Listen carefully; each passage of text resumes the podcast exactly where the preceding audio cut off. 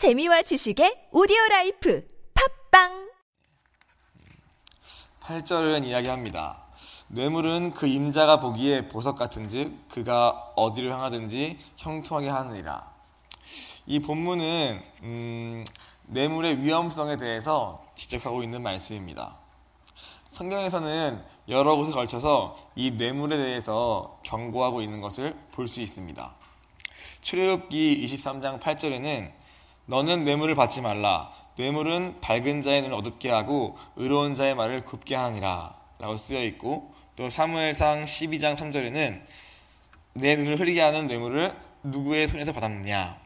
또 신명기 16장 19절에는 너는 재판을 굽게 하지 말며 사람을 뇌물로 보지 말며 또 뇌물을 받지 말라. 뇌물은 지혜자의 눈을 어둡게 하고 의인의 말을 굽게 하느니라. 라고 성경에 걸쳐서 성경에 여러 군데에 걸쳐서 이 뇌물에 대해서 말씀하고 있습니다. 어, 방금 읽은 말씀에서 보면은 공통적으로 무엇을 말하고 있습니까? 그것은 바로 이 뇌물이 사람의 눈을 어둡게 한다고 말씀하고 있는 것입니다. 어, 눈은 무엇입니까? 성경은 우리의 눈을 가리켜서 몸의 등불이라고 말씀합니다.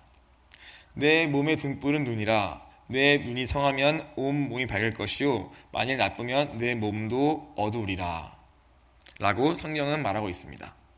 바로 이 눈이 진리로 또 하나님 말씀으로 거기에 고정되어 있을 때 그 눈이 건강하고 성해서 온 몸이 빛 가운데 진리 가운데 거하게 된다고 말하는 것입니다.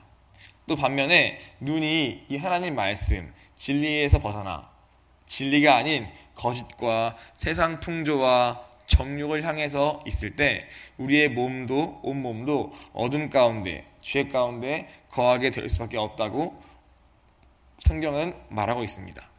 그런데 바로 이 뇌물이 우리의 눈을 흐리게 하고 어둡게 하여서 우리로 하여금 하나님으로부터 또 말씀으로부터 순종의 삶으로부터 멀어지게 한다고 오늘 성경은 경고하고 있는 것입니다.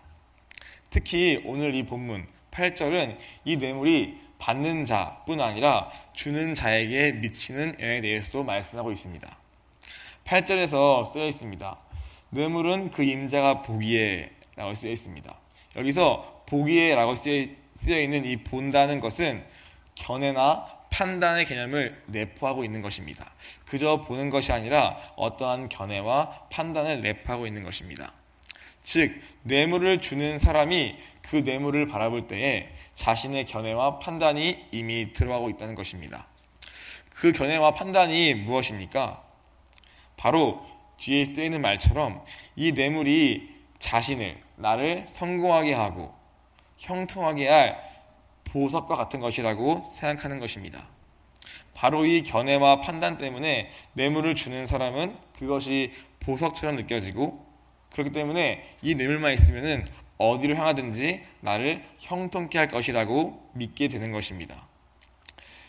실제로 뇌물을 받는 사람에게도 그 뇌물을 받을 때 그 마음이 흡족하여서 부탁받은 일을 청탁받은 일을 더욱더 힘껏 성사시켜서 할 것이 하게 됩니다. 그렇기 때문에 실제 삶에서도 어느 정도 이 뇌물로 인한 유익이 존재하고 그것이 우리의 삶에 어떠한 진짜 보석 같은 형통케 하는 결과를 가져다 주기도 합니다. 사실 세상에는 실제로 그러한 경우가 더 많은 것 같기도 합니다. 그래서 이 땅에 살면서는 이 뇌물로 인해서 잠깐의 유익이나 형통이나 성공을 맛볼 수도 있습니다. 그런데 오늘 성경은 이 뇌물에서 분명히 말씀하고 있습니다. 너는 뇌물을 받지 말라. 뇌물은 밝은 자의 눈을 어둡게 하고 의로운 자의 길을 굽게 하느니라. 라고 말합니다. 무슨 말입니까? 그리스도의 우리는 믿는 그리스도인입니다. 만일 그리스도인의 삶의 목표가 일의 성공이나 나의 형통에 있다면 그래서 우리의 시선이 우리의 삶의 방향이 나의 성공과 형통함에 있다면 그 사람에게는 이 뇌물은 어디로 가든 형통케 할 보석처럼 보일 것입니다. 그것이 설령 믿는 자라 할지라도 그 삶의 목표가 나의 성공과 형통함과 일의 성취에 있는 한 그 뇌물은 자기에게 충분히 매력적인 보석일 수 있을 것입니다. 그러나 그것은 사실은 그리스도의 삶의 목표가 아닙니다. 진정 믿는 자의 삶의 목표는 일의 성공이나 개인의 형통함에 있지 않습니다. 진정 믿는 자의 삶의 목표는 바로 하나님의 뜻대로 행하는 것에 있습니다. 하나님의 뜻대로 살고자 하는 자에게 뇌물은 그저 나의 눈을 어둡게 하고 옳은 말을 굽게 만드는 보석이 아닌 버려야 할 쓰레기에 불과한 것입니다. 내 정욕과 욕심을 정당하고자 하는 불법적인 도구에 불과한 것입니다. 혹시 오늘 내 삶 가운데 또 우리 삶 가운데 여러분들 가운데 하나님이 아닌 하나님의 방법대로가 아닌 다른 것으로 형통케 될 것이라고 기대하면서 의지하고 있지는 않습니까? 내 삶의 목표가 하나님의 뜻대로 하는 것이 아니라 나의 형통과 일의 성공에 있기 때문에 하나님의 뜻에 밝아야 할 나의 눈이 정욕과 욕심으로 인해 어두워져서 내 판단을 흐리게 할 수밖에 없는 그 뇌물과 같은 도구가 여러분 삶 가운데 혹시 있지는 않습니까? 있다면 그것이 무엇입니까? 이 새벽에 기도 가운데 또 그것을 발견하고 그것을 버리는 시간이 되기를 간절히 기도합니다. 구절은 이야기합니다. 허물을 덮어주는 자는 사랑을 구하는 자요 그것을 거듭 말하는 자는 친한 것을 이겨나는 자니라. 좀 전에 언급했던 것처럼 그리스도인의 삶의 목표는 하나님의 뜻대로 행하는 것에 있습니다. 그 뜻대로 행하는 것은 어떤 일이나 사역의 성공, 성취 그 자체에 있지 않고 바로 그것은 관계 속에 있습니다. 구절에서 사랑을 구한다 했을 때 구한다라는 뜻은 목적을 가지고 적극적으로 힘쓴다는 의미를 갖고 있습니다. 만약에 나의 형통과 내가 하는 일의 성공을 구하는 자에게 관계라는 것은 어떤 의미일까요? 그것은 그저 경쟁 관계 또는 사화 관계, 이해 관계 또는 뭐 시기와 질의 관계 등 그 정도의 의미에 불과할 수밖에 없습니다. 그래서 어떻습니까? 나의 목적을 위해서 다른 사람을 질받고 헐뜯고 비방할 수밖에 없는 것입니다. 자기의 중심이 또 삶의 목적이 또 내가 구하는 것이 여전히 나의 형통과 성공인 이 죄인의 중심과 구조에서 벗어나지 않았기 때문에 오늘 말씀에서는 아무리 상대방이 친한 것일지라도 그 상대방의 허물을 거듭거듭 말하면서 결과적으로 이겨날 수밖에 없는 자리에 갈 수밖에 없다고 오늘 성경은 말하고 있습니다. 그런데 하나님의 뜻대로 살고자 하는 사람은 무엇을 구하게 됩니까? 오늘 말씀 보니까 바로 사랑을 구한다고 이야기합니다. 모든 관계 속에서 예수 그리스도의 십자가 사랑이 나타나기를 구한다고 말하고 있는 것입니다. 하나님은 우리 마음 가운데 자기의 깊으신 뜻을 위해서 소원함을 주고 우리로 하여금 일을 행하게 하십니다. 그러나 동시에 그 다음 구절은 무엇입니까? 모든 일을 원망과 시비가 없이 하라고 말씀하십니다. 무슨 말입니까? 뜻을 여전 일을 성취하는 것도 중요하지만 관계 더 중요한 것은 관계 속에서 그리스도의 사랑 가운데 서로 용납하면서 원망과 시비가 없이 함께 이루는 것이 더 중요하다는 뜻입니다. 그래서 관계 속에서 하나님의 사랑을 구하는 자는 어떻게 해야 됩니까? 오늘 구절 말씀처럼 바로 상대방의 허물을 덮어주게 되는 것입니다. 상대방의 허물이 나를 더 높이고 그것을 계속 지적함으로써 내가 나아 보이게 만드는 그러한 도구가 아니라 그 허물을 이 보이고 또 알지만 기다려주고 때론 그 허물에 내가 찔리더라도 찔리기로 결정하는 것이 바로 오늘 하나님의 뜻 가운데 살고자 하는 사람이 구하는 것이라고 말하고 있는 것입니다. 이것은 보니까 구한다라고 이야기합니다. 바꿔 말하면은 내가 의인이어서 그렇게 살 수 있다고 말하는 것이 아니라 오늘 우리는 절대 살 수 없는 존재입니다. 우리가 더 나아서 더 허물이 없어서 누군가의 허물을 덮을 수 있고 그 찔림을 당할 수 있는 존재라는 뜻이 아니라 나는 여전히 내 정욕 때문에 내 형통만 구하면서 상대방의 허물을 계속 말하면서 내가 나아 보이게 하고 나를 돋보이게 할 수밖에 없는 그러한 완악하고 악한 죄인이지만 오늘 그렇기 때문에 이 나에게 없는 이 사랑을 구하라 라고 오늘 성경은 말하고 있는 것입니다. 적어도 나는 은혜로 예수님을 만났고 또 예수님을 따라서 살기로 작정하기 때문에 오늘 이 안 되는 나, 이 허물을 지적하면서 이겨낼 수밖에 없는 나를 부인하고 오늘 내 심령에 예수님의 사랑이 넘치기를 구하라고 얘기하는 것입니다. 그것을 구하는 자가 바로 허물을 덮게 된다라고 오늘 잠언은 말씀하고 있습니다. 그것이 바로 어, 구원받은 자가 진정으로 구하는 것이기 때문입니다. 그 사랑으로만 우리는 상대방의 허물을 덮을 수 있고 기다릴 수 있고 때로는 그 허물의 가시에 찔려도 그 사람을 받으면서 사랑할 수 있습니다. 오직 그 예수님의 사랑을 우리가 깨닫고 그것을 받고 내가 그 안에 거할 때만이 그 상대방을 덮을 수 있고 받을 수 있는 것입니다. 그래서 하나님은 오늘 우리에게 말씀하십니다. 이 사랑을 너희가 구해라. 구하는 자가 되라. 그래서 오늘 관계 속에서 나의 뜻을 성취하라라고 오늘 하나님은 말씀하시는 것입니다. 오늘 우리 모두가 이 사랑을 간절히 구하기를 소원합니다. 내가 먼저 그 사랑을 깨닫기를 간절히 소원합니다. 오늘 내가 어떠한 자인지를 먼저 알아서 날 용서하시고 나를 먼저 받으신 그 예수님의 십자가 사랑을 내가 먼저 만나서 오늘 관계 속에서 그 하나님의 뜻을 성취하는 우리가 되기를 간절히 소원합니다.